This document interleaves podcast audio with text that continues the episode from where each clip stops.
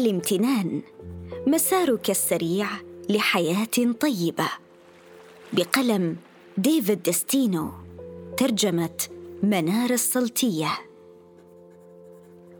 لم تكن الفضيلة غاية في حد ذاتها عند اليونانيين القدامى بل كانت سبيلا إلى حياة طيبة. وإذا تحلى المرء بالصدق والكرم مجسدا معاني الجلد والثبات ومظهرا ضبط النفس والعطف فإنه يزهو ويعيش حياة زاخرة بالمعنى والصلابة على نقيض العيش في سعادة عابرة. وتجد اليوم أن هذا المنظور لم يتغير كثيرا. فبينما نسمع العديد من قصص المشاهير والسياسيين وحتى جيراننا أنهم يجدون المتعة العابرة من خلال إرضاء الهوى أو خيانة الأمانة أو الغطرسة. عندها يمكننا أيضا أن نرى كفه الميزان تختل في النهاية مما يؤدي إلى اليأس أو النبذ الاجتماعي أو ما هو أسوأ. إذا كانت الفضيلة تقود إلى حياة مثالية بالفعل وهو الرأي الذي يستند على الكثير من الدعم العملي كلما مرت السنوات فإن الإجابة على السؤال كيف أصبح إنسانا فاضلا تحتمل القليل من الاستعجال.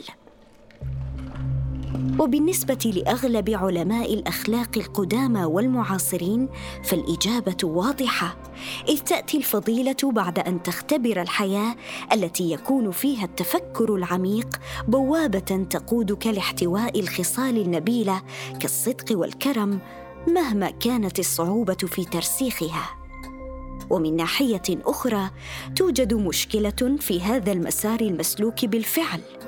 إذ أن تكريس الوقت في التفكير الفلسفي بما يستحق قد يبدو كما لو أنه وقت رخاء صعب المنال في ظل هذا العالم المشغول حيثما يشعر معظم الناس فيه بأنهم مغمورون بمطالب الحياة اليومية. ورغم أن الطريق الاعتيادي للسعي نحو الفضيلة يمكن أن يفيد حتما بعد أكثر من عقدين من دراسة كيفية تشذيب العواطف للعقل إلا أنني أعتقد أن هنالك طريقا أسهل يقود لذات النهاية. عند أخذ الشخصية الأخلاقية بعين الاعتبار فقد قال الخطيب الروماني ششرون إن الامتنان ليس أعظم الفضائل فحسب بل هو أصل كل الفضائل. وبينما أعتقد أنها مبالغة لكن وجهة نظر ششرون قدمت بالفعل منظورا مثارا يقتضي أن من خلال غرس فضيلة الامتنان ستنمو الفضائل الأخرى بكل بساطة. فإذا كان هذا صحيحا فإنه يشير إلى أن هنالك طريقة مختلفة تماما لإنماء الشخصية الأخلاقية وتعد طريقة سريعة وسهلة وفاعلة.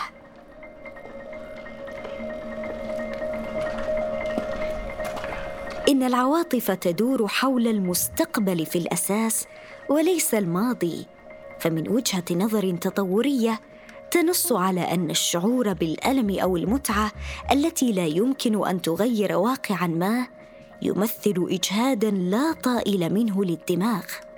وأما الفائدة الحقيقية للمشاعر تجيء من قدرتها على توجيه القرارات حول ما سيأتي في القادم. ولقد اتضح منذ فترة طويلة أن شعور الامتنان يدفع الناس إلى سداد الديون. وكما وصفه عالم الاجتماع الألماني جورج سيمل في بداية القرن العشرين الامتنان هو الذاكرة الأخلاقية للبشرية. إذ إن هذا الشعور لا يدع الناس ينسون أن عليهم قبول بعض التضحيات المستقبلية حتى يحسنوا لمن سبق وأحسن إليهم. وكما أظهرت الأبحاث التي أجرتها العديد من التجارب بما في ذلك تجربتي الخاصة من الناحية العملية فإن السمل كان محقا. ولذلك كلما زاد إحساس الناس بالامتنان تجاه أولئك الذين ساعدوهم بذلوا جهدا أكبر لرد الجميل. كيف يعمل مفعول السحر النفسي للامتنان؟ وبأي آلية تجعلنا مستعدين لبذل الوقت أو المال أو أي موارد أخرى لنرد المعروف للآخرين بدلا من الالتفات إلى متعتنا الشخصية؟ يبدو أن الأمر يعزى إلى التحكم بالذات ففي أي وقت يضحي الشخص من أجل الآخر فإنه يختار أن يتخلى عن حاجاته الملحة لصالح مكاسب أخرى بعيدة المدى. وعلى سبيل المثال إذا كنت تقدر صداقتك مع أحدهم فالامتنان الذي تشعر به تجاهه حينما يساعدك مثلا في نقل الأريكة لشقتك الجديدة يزيد من احتمالية أن ترد له الجميل حتى وإن كنت مستعدا لفعل أي شيء آخر في الوقت الذي يطلب مساعدتك عدا أن تحمل الأثاث. ومع هذا فإن قبولك للمساعدة ضروري لضمان استمرار منافع تلك الصداقة في المستقبل.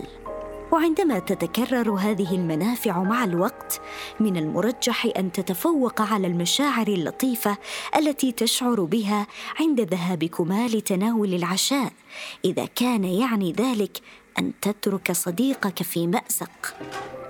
لقد تمكنا مرارا وتكرارا من توضيح العلاقة الوثيقة بين الامتنان والتحكم بالذات لإثبات هذه النقطة.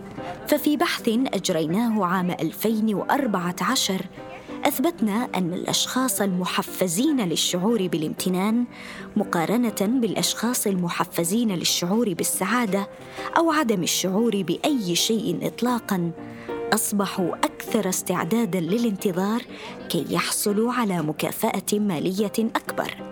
مثلا ثمانون دولار في ثلاثة أسابيع مقارنة بمبالغ خمسة وثلاثون دولار على الفور. ومثل الأطفال الناجحين في اختبار حلوى المارشميلو المشهور لعالم النفس والتر ميشيل في جامعة ستانفورد في السبعينيات كان هؤلاء البالغون الممتنون قادرين بشكل أفضل على مقاومة إغراءات الإشباع اللحظي التي جاءت على حساب فوائد أكبر في المستقبل. وبما أن العديد من المعضلات الأخلاقية تتلخص في مسألة ضبط النفس كما ذكر الرواقيون منذ قرون ماضية فمثل هذه النتائج تشير إلى أن الامتنان قد يكون بالفعل أصل الفضائل. وبالنظر إلى فضيلة الصدق لنفترض أنني طلبت من الناس أن يلعبوا لعبة الحظ إذ يمكنهم أن يقلبوا عملة افتراضية للفوز بواحدة من جائزتين نقديتين واحدة صغيرة أو واحدة أكبر. ولنفترض أيضا أن ترمى العملة في مكان خاص وكل ما يجب أن يفعله كافة الناس ليحصلوا على أموالهم أن يضغطوا على أي زر من لوحة المفاتيح في الكمبيوتر لتحديد النتيجة. وفي العملة النقش تعني المكافأة الأكبر والكتابة تعني المكافأة الأصغر. والآن دعونا نعمل خدعة أخيرة. سنتلاعب في العملة لتظهر الكتابة بشكل متعمد. إذا كان الامتنان يعزز الصدق فالتنبؤ واضح. يفترض أن يكون الأشخاص الذين يشعرون بالامتنان أكثر احتمالا من إقرانهم في الإبلاغ عن حصولهم على الكتابة عند رمي العملة مما يضمن حصولهم على المكافأة الأصغر.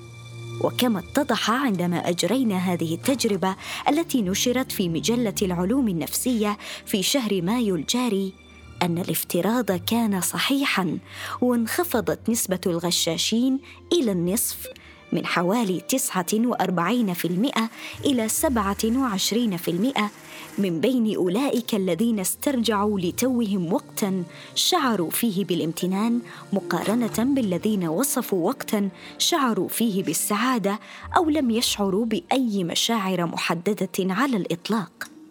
وبما أنه لا يمكن اعتبار أي تجربة فردية دليلا قويا لذلك في المقالة نفسها وصفنا تجربة ثانية زدنا فيها الرهان. وكان لهذه التجربة اختلافين رئيسيين. الأول قررنا برمي العملة ما إذا كان يتعين على أي مشارك معين إكمال مهمة ممتعة لمدة عشرة دقائق أو مهمة صعبة لمدة خمسة وأربعين دقيقة. والثاني دفعنا المشاركين إلى الاعتقاد بأن الشخص التالي سيكلف بإكمال أي مهمة باقية. إن هذه التغييرات مجتمعة تعني أن قرارات الناس لا تشمل فقط خيارات تختلف اختلافا بالغا في الوقت والجهد المطلوبين ولكن تؤثر أيضا بشكل مباشر على نتائج الآخرين. وعند شروع الناس بالغش من خلال الإبلاغ أن النتيجة الحقيقية لقلب العملة قد أظهرت النقش. كانوا يمنحون أنفسهم مهمة أقصر وأكثر امتاعا ولكنهم بذلك أيضا يجبرون بشكل غير عادل شخصا آخر لأداء مهمة أكثر مشقة. وكما قد يتصور البعض كان المعدل العام للغش أقل.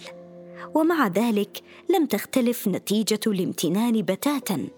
فبينما غش السبعة عشر في المئة من الأشخاص أثناء شعورهم بالتبلد أو السعادة فإن اثنين في المئة فقط لجأوا للغش أثناء شعورهم بالامتنان. وتبين البحوث التجريبية تأثيرا مشابها للامتنان على فضائل أخرى. فمن المرجح أن يساعد الأشخاص الذين يشعرون بالامتنان غيرهم الذين يطلبون المساعدة وأن يقسموا أرباحهم بطريقة أكثر مساواة وأن يكونوا مخلصين حتى ولو كلفوا أنفسهم وأن يتصفوا بأنهم أقل مادية وأن يمارسوا الرياضة أيضا بدلا من التسكع إنه من الضروري إدراك أن الأناس الذين تصرفوا بمزيد من الاستقامة في هذه الدراسات لم يفعلوا ذلك لأنهم صالحون من الأساس ولم يكونوا كالذين قضوا سنوات في دراسة التحليل الفلسفي كما يصفهم علماء أخلاقيات الفضيلة بل كانوا من عامة الناس الذين اضطروا لاتخاذ قرار سريع ما إن قدموا لهم المغريات فكان عليهم أن يتصرفوا إما بنبل أو بدونه. وبينما تصرف أغلبهم بطريقة أقل شرفا كان كل ما يتطلب الأمر بالنسبة للبعض كي يتصرفوا بنزاهة أن يقضوا بضع لحظات في إذكاء شعورهم بالامتنان. وفي النهاية لا ينبغي اعتبار أي من هذا يعني أن الإدراك العقلاني لأسباب وكيفية التصرف اخلاقيا يعد مسعى ليس جديرا بالاهتمام بل هو جدير لا محالة ولكنها ليست الطريقة الأولى أو ربما ليست الأكثر كفاءة لتعزيز الفضيلة والحياة الطيبة. إنما تعزيز الأخلاق من الجذور إلى الثمار يكون من خلال غرس حس الامتنان في لحظات قليلة يوميا. بالإضافة إلى أنك لن تضطر إلى انتظار سنوات للحصول على النتائج المرجوة.